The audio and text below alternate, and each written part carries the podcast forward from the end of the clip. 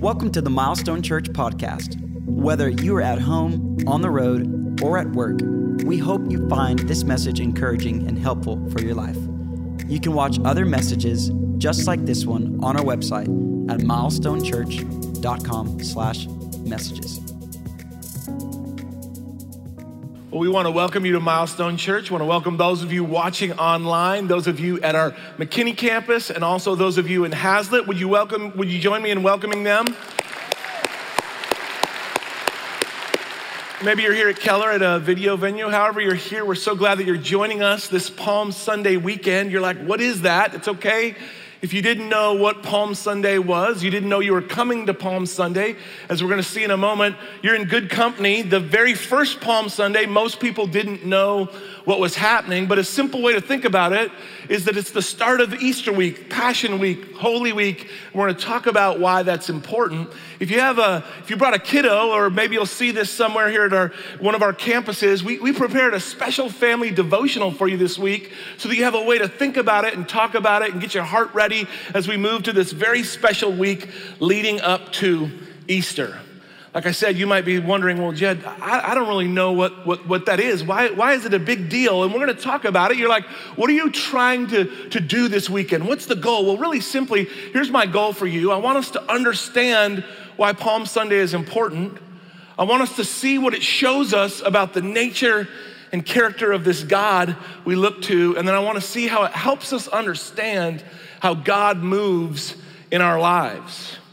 You know, one, one way to think about what was happening that very first Palm Sunday is they had a sense that something really big was happening. It was important. It was significant. It captured the imagination of the city of Jerusalem and really the whole region was paying attention. What is going on? But it didn't happen the way they thought it was going to happen. I don't know if that's ever happened to you. I'm sure it has. Maybe you thought, I think something big is happening in my life. I, I, would like some help. I would like some information. Maybe, maybe God could show me what's happening in my life so I, I know how to navigate this because it's a really big deal and I'm not sure I know how to do it. I, I don't know when the last time that happened to you was. It's happened to me many times in my life. I think about one time it happened. I, I wanted to go skydiving and I was in my 30s, and, and I had some friends who were special forces. They're like, Jed, you don't even need a parachute. Just come with us and you can jump with us. It'll be fine. My wife's like, What are you talking about? You can't do that. At least not till we have all of our kids. Then you can go. And so that's basically what happened when we were 40. I was all excited and went and skydived. I was thinking about this one that was another moment. You know, I was thinking back to the birth of our first child, my daughter Isabel. Um, we were excited. It took us a while. We were trusting God. We finally got pregnant, and then that day was coming. And, and I'd like to tell you, I knew what I was doing. I didn't, but, but I trusted God that He was going to help me through the process. I'll never forget. About three weeks before the due date, my wife turns to me on a Sunday, which is a work day, and I had a bunch of church responsibilities. And later that afternoon, I was supposed to lead the men in a big football game to build fellowship and camaraderie and where I could win. And all these things were happening. And so she goes, I'm not feeling like normal. I, I, think we need to go talk to the doctor. And I wish I could tell you something different happened. Here's what I said to her when she said, I need to go to the doctor. Mind you, we're three weeks, she's pregnant, nine months pregnant. This was my first, no lie, this is what I really said. How long is it gonna take? yeah, that really happened. I, did, I didn't know what I was doing. And so we go, and the doctor goes, Guess what? You're having this baby. And I said, Say what? We're doing what now? Um, I haven't packed a bag. I haven't gotten ready. He's like, Well, she's going to the hospital, and so you would probably want to come back. So I came back and I prayed and I was getting my faith up. And, you know, we were in there in the room, and, and it was like, Breathe, breathe. And that was the nurse talking to me. And so it happened whether I was ready or not. Later that day, right before, you know, 11:30 at night, there was our little baby girl. And, and it was a big moment in our life, but it did not happen the way I thought it was gonna happen. I don't know if you can relate to that. Maybe there's been a moment where something big was happening and you, you, thought you knew, you thought you were ready, and in that moment you feel tension, you feel anxiety, you don't want to mess it up. You, you know it's important, you're looking for information, you're looking for assurance. We don't, honestly, we don't know how to respond. I don't know if you've been in a situation where people are, a crowd of people are rustling around and it's like something important's happened. Now, what do we all do? We just pull out our phones and start recording, right? Like every recording you see of a big moment, there's like 50 people with their phones. We don't know what's happening, but we're just ready for it. We, we're trying to figure out how do we respond to these big moments I think Palm Sunday gives us an incredible window into when God's doing something big and we don't know what's happening. Here's how we should respond. If you have your Bible, turn with me to Luke chapter 19, starting in verse 35. If you don't have a Bible, that's okay. If you're following along online, you probably guessed I'm going to read it to you. We'll put it on the screen. We want you to be able to follow along with it. You might be wondering, Jed, why would, why would Jesus do it this way? Why would these big moments happen and we don't understand and we're kind of slow to figure this out? Maybe if you've read the Bible some, you realize this is a theme all throughout Scripture. And I think the reason is because God's always looking for us not to have it all figured out, not to know which expert necessarily to turn to, not to know exactly what to do but to lean into Him, to trust Him in big moments and small moments. To, to, our first thought should not be like, I gotta handle this myself. Our first thought, our first moment should be, I'm gonna lean into this God who loves me, which brings us back to Palm Sunday, Luke 19. I wanna just give you a little context. Here's what's happening. You know, in the, in the Gospels, the, the stories about Jesus, Matthew, Mark, Luke, and John, there's only 10 times where all four of them cover the same moment in Jesus' life, you probably could guess that Palm Sunday is one of those moments. There were people coming from all over, huge crowds. As we celebrated communion a moment ago, if you were following along with us, uh, communion was uh, uh, the first time communion happened was at the celebration of the Passover, which annually, every year, for hundreds of years, the Jewish people would celebrate this holy day, this moment where God delivered them. So there was a huge crowd of people coming to Jerusalem as they did every year in preparation for the Passover. But John tells us there was also another big crowd that was coming because they'd just seen Jesus raise his friend Lazarus from the dead. You ever been in a place where there's lots of people and there's a commotion over the crowd, and you're like, what's everyone doing? We, we were just recently with my oldest son taking him on a college preview trip, and we were in a big city. And whenever there's people in line and there's people buzzing around, it's human instinct to just kind of go, hey, what's happening over there? Am I missing out on something? And we want to see. So that's a little bit of what was happening in this moment as well. But Jesus comes along intentionally, and he tells the disciples, Go over to this person's house. Like, how, how's this for a job? Go over to this person's house and tell them to grab a donkey, and if they got one, grab a colt too. And, and he's like, Well, what do we tell them, Jesus? And, and the first time Jesus ever refers to himself this way, he goes, Tell them the Lord needs it. So they were just, okay, well, we went and did that. And they weren't really understanding what was happening. Jesus is being intentional here. 500 years before, there was this man named Zechariah God spoke to this man, and he told them one day, in one of the greatest moments in world history, a king is gonna come. And he's gonna come riding into the city of Jerusalem. And he's not gonna come as a king, as a champion on a war horse. He's gonna come as a king of peace, riding a donkey. And so, 500 years previous, God had spoken this. The disciples didn't understand, but Jesus did. He's fulfilling this moment that they'd been looking forward to. Uh, also, in that same book, the book of Zechariah, 500 years before, he says, This king's gonna come riding from the Mount of Olives and he's gonna enter Jerusalem from the eastern gate, and that's how you know he'll be the one. You're like, Jed, this, this is kind of crazy. This is the ancient world, and you're talking about kings and gates. Can you make it make more sense to us? I was thinking about it this week. Try to think of it this way uh, what captures the imagination of a whole city? What becomes this huge moment of celebration? Kind of in our world, it would be like the ultimate victory parade. Now, for my international friends, this is a World Cup year. Maybe you're thinking about the World Cup. Imagine if your team won the World Cup, how your city might react, how your home might react. Now, imagine if you're an American, imagine if your team won the Super Bowl.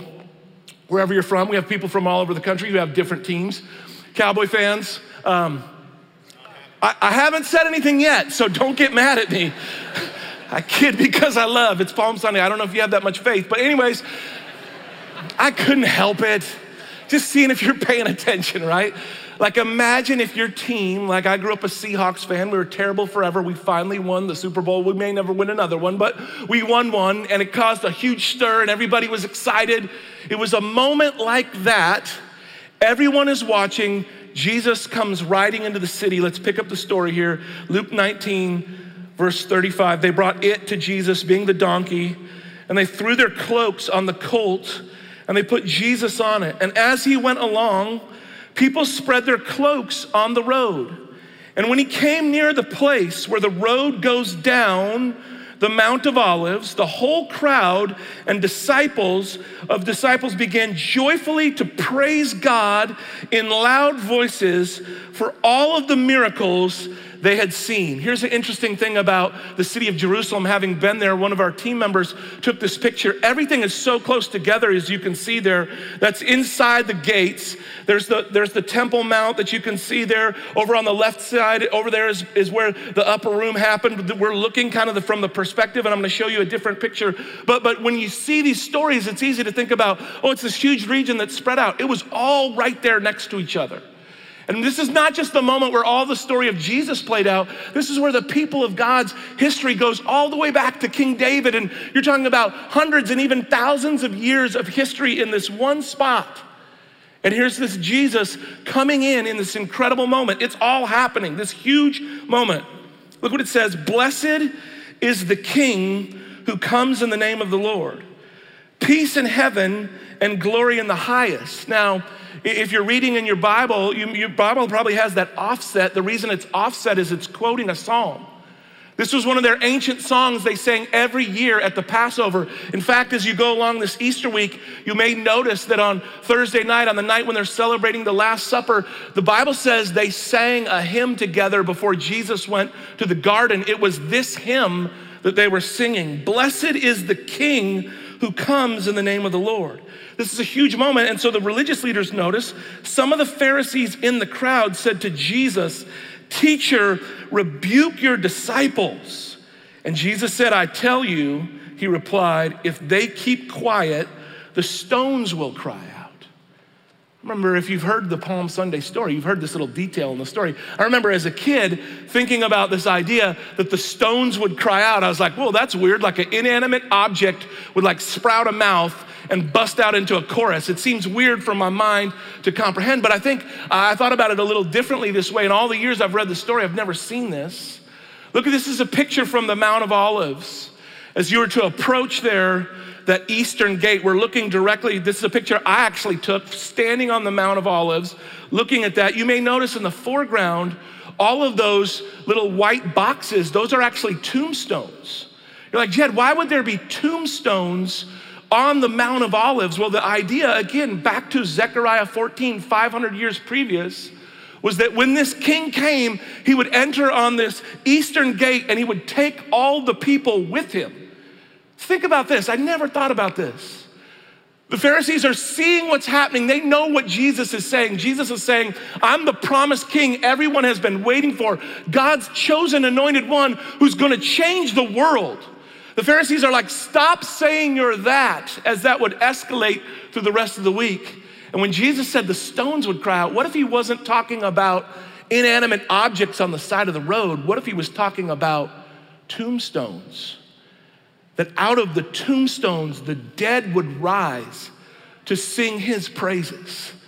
That's a totally different level uh, of celebration, a totally different level of king. But this is what he's saying.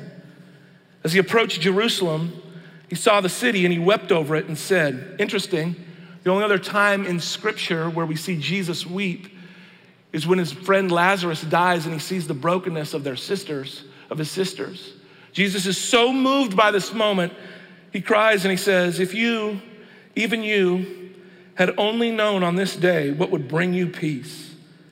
But now it's hidden from your eyes. The days will come upon you when your enemies will build an encampment against you and encircle you and hem you in on every side. They'll dash you to the ground and the children within your walls. They will not leave one stone on another because you did not recognize the time of God's coming. It's intense, it's heavy. It actually happened. Can we go back to that picture? Jesus in this prophecy is talking about the year 70 when these very same Romans would destroy the city of Jerusalem. I never thought about this till this week. You know what? One of the first things that they did symbolically to show that this king was not coming to save them, one of the first things they destroyed, actually, in this picture, it's not the original one because this one is the rebuilt one that's been destroyed. Look at this little circle there. That there is the eastern gate. And this eastern gate that Jesus walked through, only 40 years later, it's destroyed and brought to the ground. You're like, Jed, why are you belaboring this point? Here, here's what I want us to see Palm Sunday shows us Jesus' heart, Jesus' love for us, the unspeakable, unimaginable depths to which he went so that people could be with God. He was not a king who came in on a war horse who said, You better work really hard to come up to me. I am strong in battle. I demand your worship. He came as a humble servant, riding a donkey to get as close as he could to the people so that they could be with him. What an incredible picture of his love. And I, I, would say to you, it wasn't just one day where he demonstrated this character. This is who he is.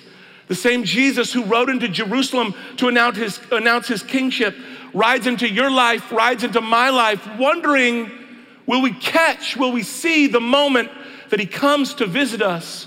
Will we know the things that make for peace? Something big was happening, but they couldn't see it. Why couldn't they see it? Well, they didn't expect God to do it this way. See, if we go back to Matthew 16, when, when Jesus asked the disciples, Who do you say that I am? And they said, You're the Son of God, you're the Christ. And Peter's like, Look how awesome and smart I am. Jesus says, Don't tell anybody. The Bible says that in that moment, he turned his face and he set his face towards Jerusalem, that he was resolute, that he put his eyes on the target of the moment of the cross. Why? Because he was doing something that only God understood. See, the people couldn't understand this king that was a Messiah who would suffer and die. Those two things did not mix together. See, a king would come and destroy the Romans. A king would come as a political leader. A king would not come as a servant who laid down his life. But this is what Jesus was doing. See, the people were like, deal with our problems, overthrow the government. And God was like, my eyes are so much set on a higher goal. Maybe you're watching online and you're thinking about, I wish God would deal with my annoying boss. I wish God would change the political system. And God is looking at your life and He's looking at my life and He's saying, my goal is so much greater. I'm not trying to remove people, I'm trying to remove sin and death and evil, the things that'll kill your soul.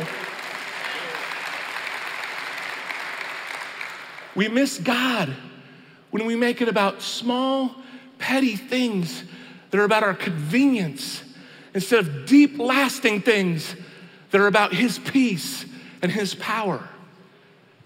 Jesus said, You don't even know the things that make for peace. Can you relate to that? I know I can.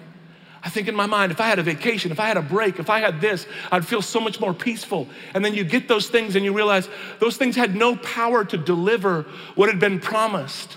But I might be in a stressful moment. I might be in an anxious moment. I might be at a moment where it's literally life or death. But when the Prince of Peace comes into that moment, everything changes. I would suggest to you that nothing has changed. That the way you and I find peace is not making the world the way we want it but receiving a king who makes the world the way that he wants it. There has a, you might be wondering, okay, Jed, well, I, am starting to see it now. Can you help me? You said it's the beginning of Easter. Well, I, I want to make it a little bit more simple before I make it practical. Let's think about if this is the beginning of Easter week, what happened the rest of the week? Well, he starts on Monday there. This is Sunday, and on Monday, he, he begins to practically set things in order. He, he, maybe you understand, the, remember the story of where he curses the fig tree and he cleanses the temple. It's a picture of purification, it's a picture of preparation for what's to come. On Tuesday, they call it Busy Tuesday. Three different moments. He's, he's teaching three different audiences, and then he's confronting religious leaders three different times. A lot of emotional energy coming out of him on this busy Tuesday. What does he do on Wednesday? Well, he rests. He goes to be with his father. We don't really even know what he was doing. We know that the chief priests were conspiring on how to kill him. He, he knew what was coming on Thursday, so on that Wednesday, he gives us a great picture If you're in pressure and you're in anxiety, don't try to do more. Maybe t- do a little less. Spend some time with your Father and allow Him to restore you and replenish you. Look at that Holy Thursday. All the things that we think about, what we just celebrated in communion, the Last Supper, the Garden of Gethsemane, the betrayal, the arrest, standing at, at Caiaphas' house, being thrown into jail. All this is happening late Thursday night. By the time Friday morning rolls around, Good Friday, by early, early in the morning, He's, he's standing in front of, he's being scourged. He's in front of Pilate. Pilate's trying to give a reason to get to, to let him go. The people cry out, crucify him. He ends up on the cross by 9 a.m. 9 a.m. He's on the cross. The most, you know, embarrassing, humiliating, excruciating way that anyone could die. No Roman citizen was allowed to die that way. Beaten, mocked, paraded, crucified, buried, thinking about others. Six hours on that tree on that Friday. And then he's put in a tomb. And on that Saturday, the Romans are afraid that the disciples will dig up the body, so they put a, a, guardian of soldiers there to guard the tomb. But that Saturday, it's still the Shabbat, it's still the day of peace. God rests, Jesus rests in the tomb. And then on Sunday morning, Easter morning, we celebrate. The women go to the tomb thinking they're going to anoint his body with burial spices, only to find that he's not there. He's alive. He meets the disciples. Yes, he meets the disciples on the road to Emmaus. He tells the women to, the, the angel tell the women, go get the guys. We're going to go meet up. They meet up. Everything changes. All of this happens in the span of a week. I don't know. You're like, yeah, is there going to be a test? Why did you give us all that? Like, what's going on? No, no, it's not a test. It's a reminder. It's not information. It's not religious history. It's a picture of the lengths to which our Jesus, not just our friend, not just a friend who sticks closer than a brother, not just a religious figure, not just a teacher, but the King of Kings and the Lord of Lords who came to this world and poured out his life as an offering of love so that you and I could have a relationship with God. Why do I tell you that? Because I don't want you to miss the lengths he went to show you how much he loves you, how much he loves me. It's not a story, it's not just history. It's a king who came and offered his life so that you and I could live. Why do we study this? So that we know how much he loves us, so that we trust him so when we don't understand what's happening in our lives, we remind ourselves He's a good God who can be trusted. We have a hard time with trust. You do, and I do. We have a hard time trusting people who are good at what they do and want to help us. Did you know that 81% of us lie to our doctors?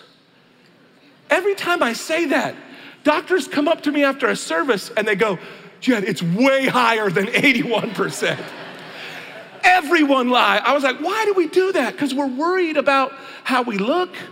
We want to act like we're better than we are. We're thinking about how they might receive the information if they know what we were really eating. Like, what do you eat? What's been in your diet? Oh, strictly kale, you know, maybe uh, superfoods, whatever those superfoods are. I thought I saw you at Taco Bell. Not me. No, never. The body is a temple. I would never do that we, we, try to put forth this image and we, we do it with our doctors, but we do it with God. As if somehow we could show him, I don't know what you're doing. I think I have a better way. I got a better solution for my life. I don't know if you can relate. Many times I've been in a moment where I was like, God, I really need you to show up. God, I really need, I sense you're doing something big, but I have no idea what you're up to. I was thinking about it this week. I, I remember back, all the way back to 2007, which in my mind doesn't seem that long ago, but talk to a high schooler. It's scary when you realize how long ago 2007 was. Feels like it was yesterday. And, and, I was talking to them, and, and, I was thinking about 2007. I was in this, I'd only been my entire life in one ministry setting, and I had this sense that God was shifting some things radically. So I was trying to help Him shift these things, and I was praying, Where do I go? Do I go to Vancouver? Do I go to New York? Do I go to Seattle? Do I go to North Carolina? And the only place that wasn't on my radar was Texas. And Pastor Jim said, Jed, I want you to think about this. Go talk to Pastor Jeff. And I was like, Well, I love Pastor Jeff, and he's a great friend, so I'll go talk to him. And so I went to talk to him, and I'll never forget, we had a great time, and I was learning about Milestone, and this was way back at Willis Lane. But the last thing on my mind was coming here, and Pastor Jeff was like, I don't really have a job for you, but if you wanted a place to land, this would be a place to land. And I felt the Holy Spirit say, I want you to move here. I was like, this doesn't make sense. There's plenty of churches in Texas.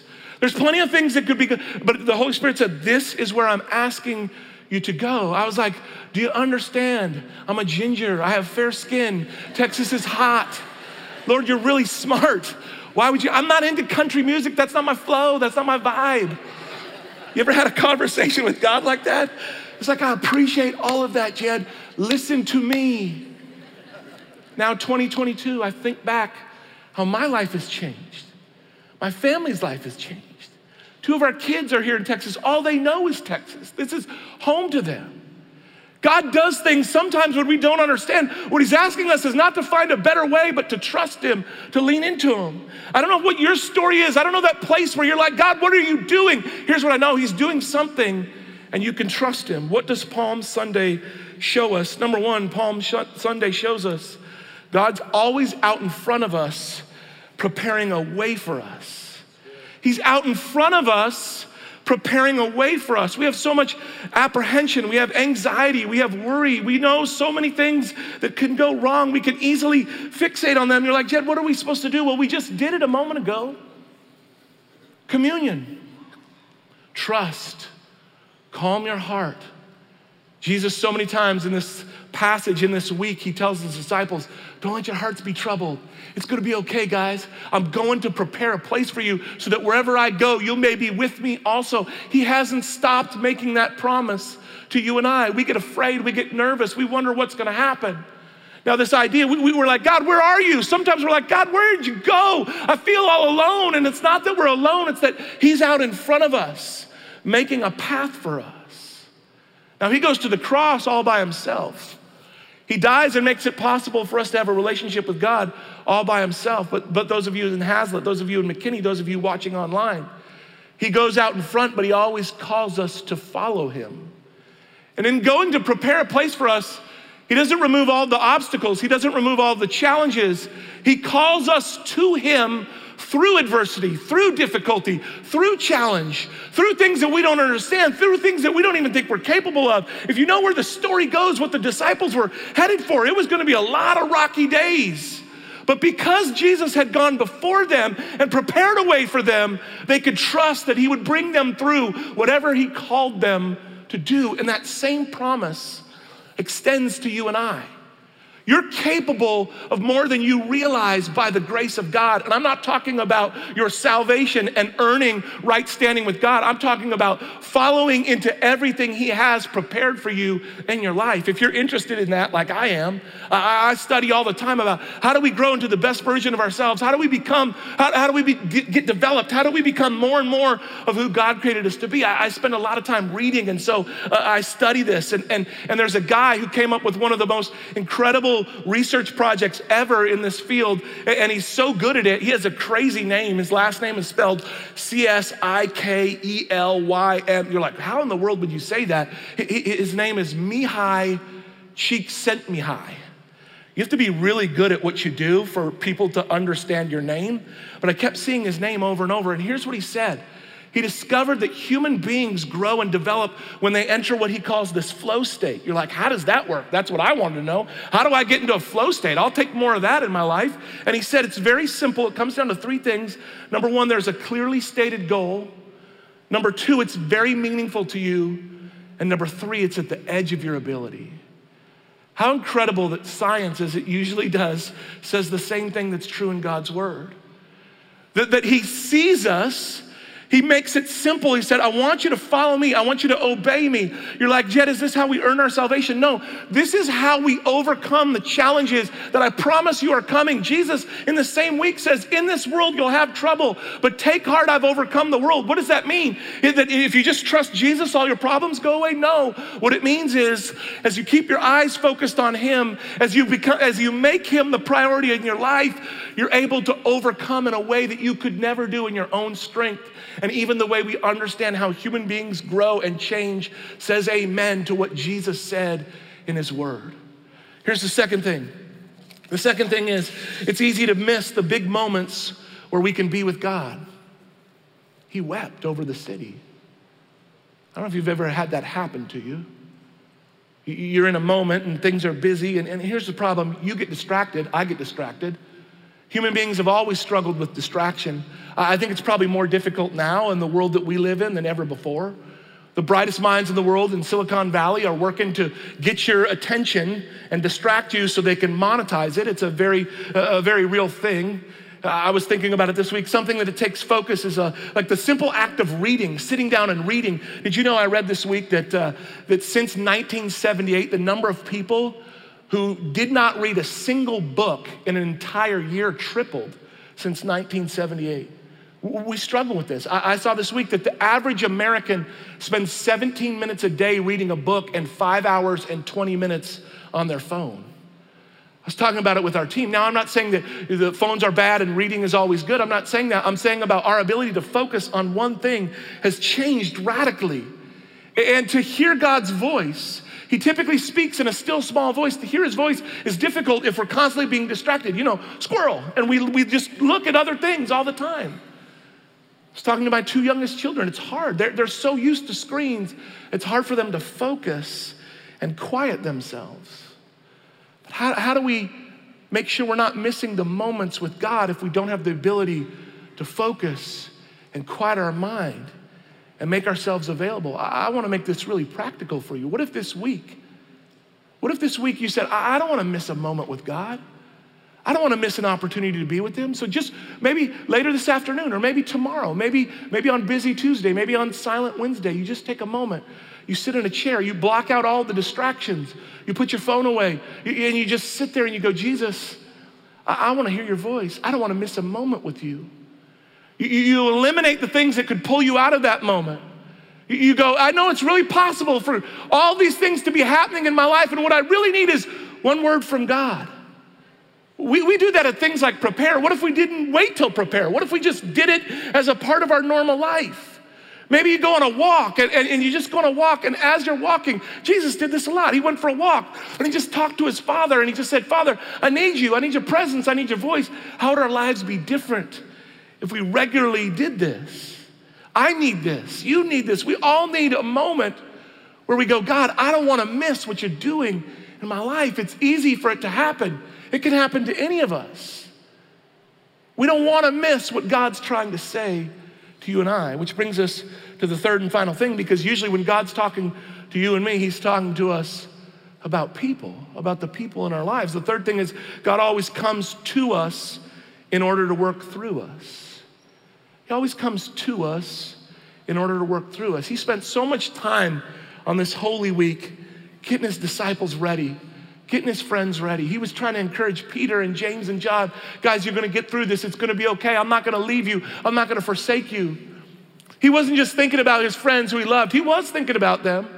But he was also thinking about 50 days later at the day of Pentecost when that Peter would get up preached the message, and many of the people who were there on the day of Palm Sunday and they, the day of, uh, of Good Friday would hear the message of Jesus and they would give their hearts to God and their lives would be changed. And it would begin the birth of the church, which would be this unbroken chain where every nation, every place on the planet, this gospel message would ring out through all places at all times to every nation, to every ethnicity, to every person from every kind of background would hear the name of Jesus and would be offered the opportunity opportunity to come into a saving relationship with them because of what God did with his friends. And that unbroken chain comes down to you and to me because God worked in them and he worked through them. Your life is different and my life is different. Here's what I know for sure in my heart God is going to work in the lives of people this week. He's gonna do big things, and it may not look the way we expect. It may be different, it may catch us off guard. We may think, oh, my neighbor is so close. If they just come to Easter service, they're gonna see Jesus for who he is. Maybe that neighbor comes, maybe they're like, nah, I didn't like it. I give it a four out of 10. But that person at work who you never thought you were even afraid to ask, you say, Would you come? You said, They'll never respond. I don't even think they'll sit through the service. And they go, My life is changed. We tell you stories about this happening all the time. We tell you stories like a little girl named Bella. She saw a yard sign, asked her grandpa to come. We tell you stories about a guy named Nick at Charles Schwab who brought 10 of his friends last year to Easter, and one was Jewish, one was an atheist, and people all over his workplace giving their lives to Christ. I heard about Jessica who went to a doctor. She, I think she told him the truth because the doctor invited her to Milestone, and she came and gave her life to Christ last Easter. Her life is totally different. Last night after the Saturday service, I was talking, and this woman comes up to me, Liz, sweet lady. She said, oh, I loved your message. Thank you so much. I was like, How long you been coming to Milestone? She was like, Well, you know, I was at, at work, and somebody from Milestone college just came and invited me, and I came, and I went through 301. Now my life's totally different. What we think it takes, we think we got to be a Bible expert. I can't remember what Pastor Jed said about Holy Week. It doesn't matter. What matters is you saying, God, I think you could be up to something, and I want to be a part of it. And in that moment, He meets us. But, but here's what I know about Jesus He's so good, He's so loving. He cares about all of the people in your life. He, he wants so desperately to have a moment with them, but He also wants a moment with you and I. Can you think back? Do you know Jesus? Maybe, maybe this right now, maybe in Haslet, maybe in McKinney or watching online. This is your moment. You never knew this Jesus, this king who rides on a donkey to say, I give you my peace. I did everything I possibly could, not so that you could earn your way to God. You could never earn your way to God. I brought God to you through my death and, resurrection. Maybe this is your moment where you receive Him. Maybe you've already received Him, but you need a moment to remember this good God who loves you more than you could ever imagine. Let's pray. Jesus, as we approach this Easter week, as we celebrate this king who gets off his throne to be with his people, the people who, who don't deserve him, the people who fail him, the people who, who, who don't know what makes for peace. He comes to bring them what only he could offer is his peace. Jesus, we celebrate you. We prepare our hearts for you. Lord, I pray every one of us, wherever we're at, wherever our relationship with God, maybe, maybe this is your moment to just say, Jesus, I receive you as my Lord. I, I see you. I join all those people who say, Blessed is the King who comes in the name of the Lord, and, and I recognize you for who you are. Just in your own words, make it your prayer. Maybe you prayed that prayer many years ago, but you need just to be reminded of this King who's never stopped loving you, never stopped going before you Never stop making a way who wants to be with you. God, we pray that this week you would do what you always do change the lives of people, turn the world upside down, announce your goodness and your kingdom. We're so grateful to be in your presence. In Jesus' name, amen. Thanks for listening to this week's message. If there's anything we can do to help you in your walk with Jesus, please don't hesitate to reach out through our website at milestonechurch.com. And if you found this podcast helpful, leave a review on the podcast app or your favorite podcast platform. We hope you have a great week.